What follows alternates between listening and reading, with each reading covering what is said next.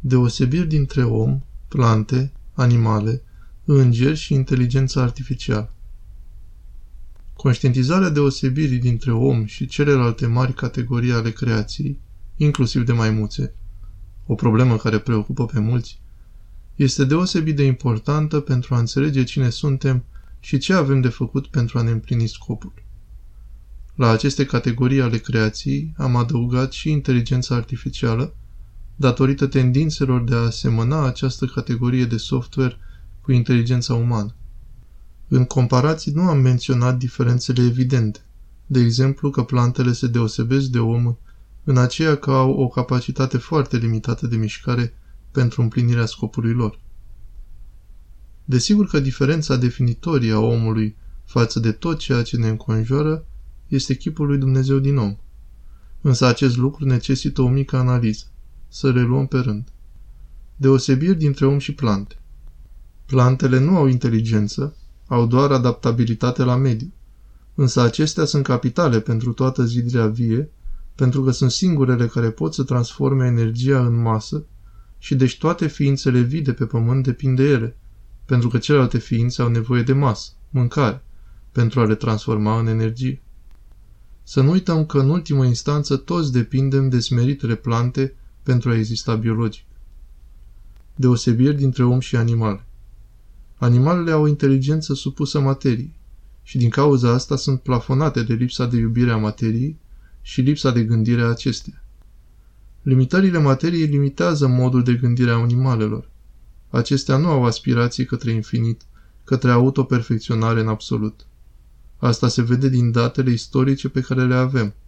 În ultimii, să zicem, 2500 de ani, de când avem primii istorici științifici, Herodot și Tucidide, nu s-a observat niciun avans civilizațional în rândul animalelor, nici o încercare de construire a unei culturi.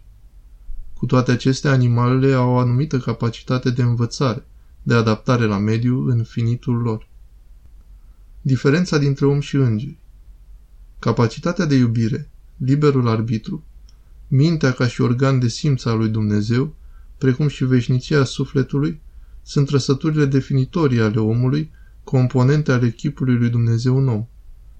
Aceste trăsături le au și îngerii, buni și răi, însă în cei răi aceste trăsături sunt distorsionate. Ceea ce ne deosebește de îngeri este capacitatea de a da viață. Noi dăm viață materiei trupului nostru și dăm viață pentru că naștem fi. De asemenea, aici pe pământ, avem capacitatea de a ne pocăi, adică de a ne recunoaște greșeala și de a ne întoarce din drum. Deosebiri dintre om și inteligența artificială Diavolul și inteligența artificială au capacitatea de a vedea greșeala, însă nu ca părere de rău, ca pocăință, ca motiv de iubire, ca deschidere către Dumnezeu și prin acesta către ceilalți, ci ca o perfecționare pentru scopul imutabil departe de Dumnezeu pe care îl are. Diavolul are însă ideea de om. Îi știe însușirile, îi știe valoarea. Însă fiind egoist, fiind distorsionat, face rău prin însăși folosirea egoistă a inteligenței sale. Inteligența artificială nu poate să surprindă nimic din taina omului, din aspirația lui către infinit, din ideea de frumos. Pe de altă parte, dacă este limitată în puterea de decizie, astfel încât omul care poate fi luminat de Dumnezeu în conștiința sa să poată să intervină efectiv, atunci inteligența artificială poate fi menținută în limitele conlucrării cu oamenii și poate deveni de un real folos în societate. Moralitatea unor chestionare prin care se încearcă imitarea comportamentului moral uman este benefică. Însă dacă prin aceste chestionare se încearcă eliminarea completă a omului ca și chip al lui Dumnezeu, atunci dintr-o dată această moralitate devine malefică. Desigur că totul depinde de cum folosim un anumit lucru. Însă la anumite lucruri tentația de a le folosi corect sau greșit este mare și chiar această tentație, dorință, întunecă minte. Ce e de făcut? Din cauza asta trebuie să fim cu mare trezvie și să nu lăsăm plăcerea tentației să ne inunde mintea, astfel încât să reușim să menținem aceste sisteme care au o capacitate statistică de învățare mult mai mare decât omul, departe de noi, departe de persoane. Desigur că deja s-a avansat foarte mult, poate că mai mult și mai repede decât trebuia. Însă socotim că este necesară o responsabilizare a tuturor relativ la acest aspect prin rugăciune, să nu o subestimăm, și discernământ ce provine din luminarea lui Dumnezeu, smerenie și informare.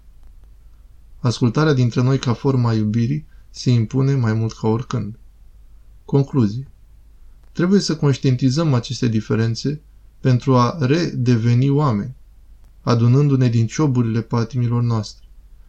Atunci când ne definim în raport cu zidirea și cu Dumnezeu, atunci vom ști să conlucrăm cu Dumnezeu între noi și cu zidirea pentru perfecționarea Universului și a noastră.